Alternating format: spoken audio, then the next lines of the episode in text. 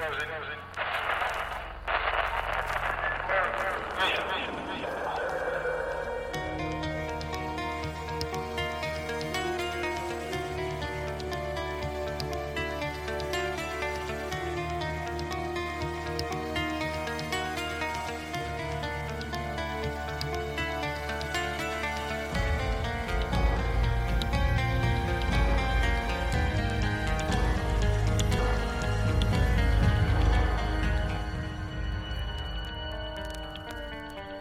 Good evening and welcome to Here There Be Monsters Bare Bones. I am your captain, Derek Hayes. Welcome back to another installment of Bare Bones. Tonight's story is short, but that doesn't stop it from being downright eerie. After all, short and creepy is what Bare Bones is all about. So now, without further ado, tonight's tale. It was the fall of 1999. It was around 9 p.m. I was headed east on Highway 64 from Nashville, North Carolina to Rocky Mount, North Carolina. I was coming from the west side of Nashville, so it was close to a 10 mile drive. Once I got on the highway, I saw a cigar shaped object completely illuminated with solid light and a yellowish tint. I had always been skeptical of UFO sightings, so as I watched this thing sit fixed in the sky, I ran down a laundry list of possibilities. The sheer size of this thing made me think it was lights across the top of a building. But the biggest building in that area of Rocky Mount is the hospital, and that was far too high to be the top of that building. The only other thing I thought it could be was a blimp. But I grew up next to an NFL stadium and a little airport where the Goodyear blimp and MetLife blimp would launch from. I would watch them fly every Sunday and even during a Super Bowl, so I knew it wasn't a blimp. As I rounded the curve in the highway, I lost it behind some trees for maybe two or three seconds. When that part of the sky became visible again, the object was gone. There was no sound.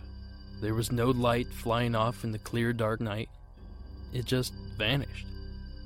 As I approached the area it was hovering over, I noticed two airplanes coming out of the southeast. They were small and fast and coming from a direction of the airbase at Cherry Point.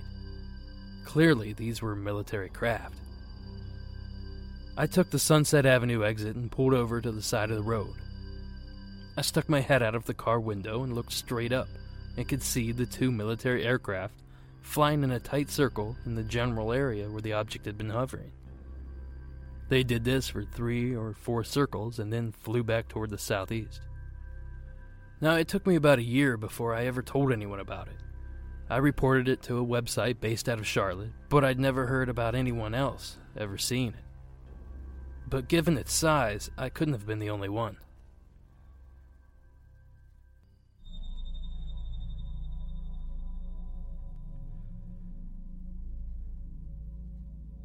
First off, thank you so much for your submission. You know, stories involving UFOs, followed by the appearance of some sort of military presence, are not at all uncommon. Sometimes that presence comes in the form of a black helicopter, other times it's uh, some sort of jet, and then there are the infamous men in black. I'd have to say, of those options, I'd take the jets any day. As for the object, my first impressions were similar to the submitters. It's probably a blimp of some sort. But, like they said, they are very familiar with blimps in the area and it did not look similar. I will also add that blimps are not the fastest vehicles in the world. So if the submitter lost sight of the object for a few seconds, and it simply vanished during that time, it's most likely not a blimp. That leaves us with one question What is it? I'll be the first to say that I have no idea. But I'm really happy that you shared the story. Thank you again for writing in. Thank you all for listening to this week's Bare Bones installment. Check back next week for another mini episode. Remember, if you'd like to submit your story, the number is 1 888 608 NIGHT. Or submit via the web at www.heretherebemonsterspodcast.com. Thank you all for listening, and until next week.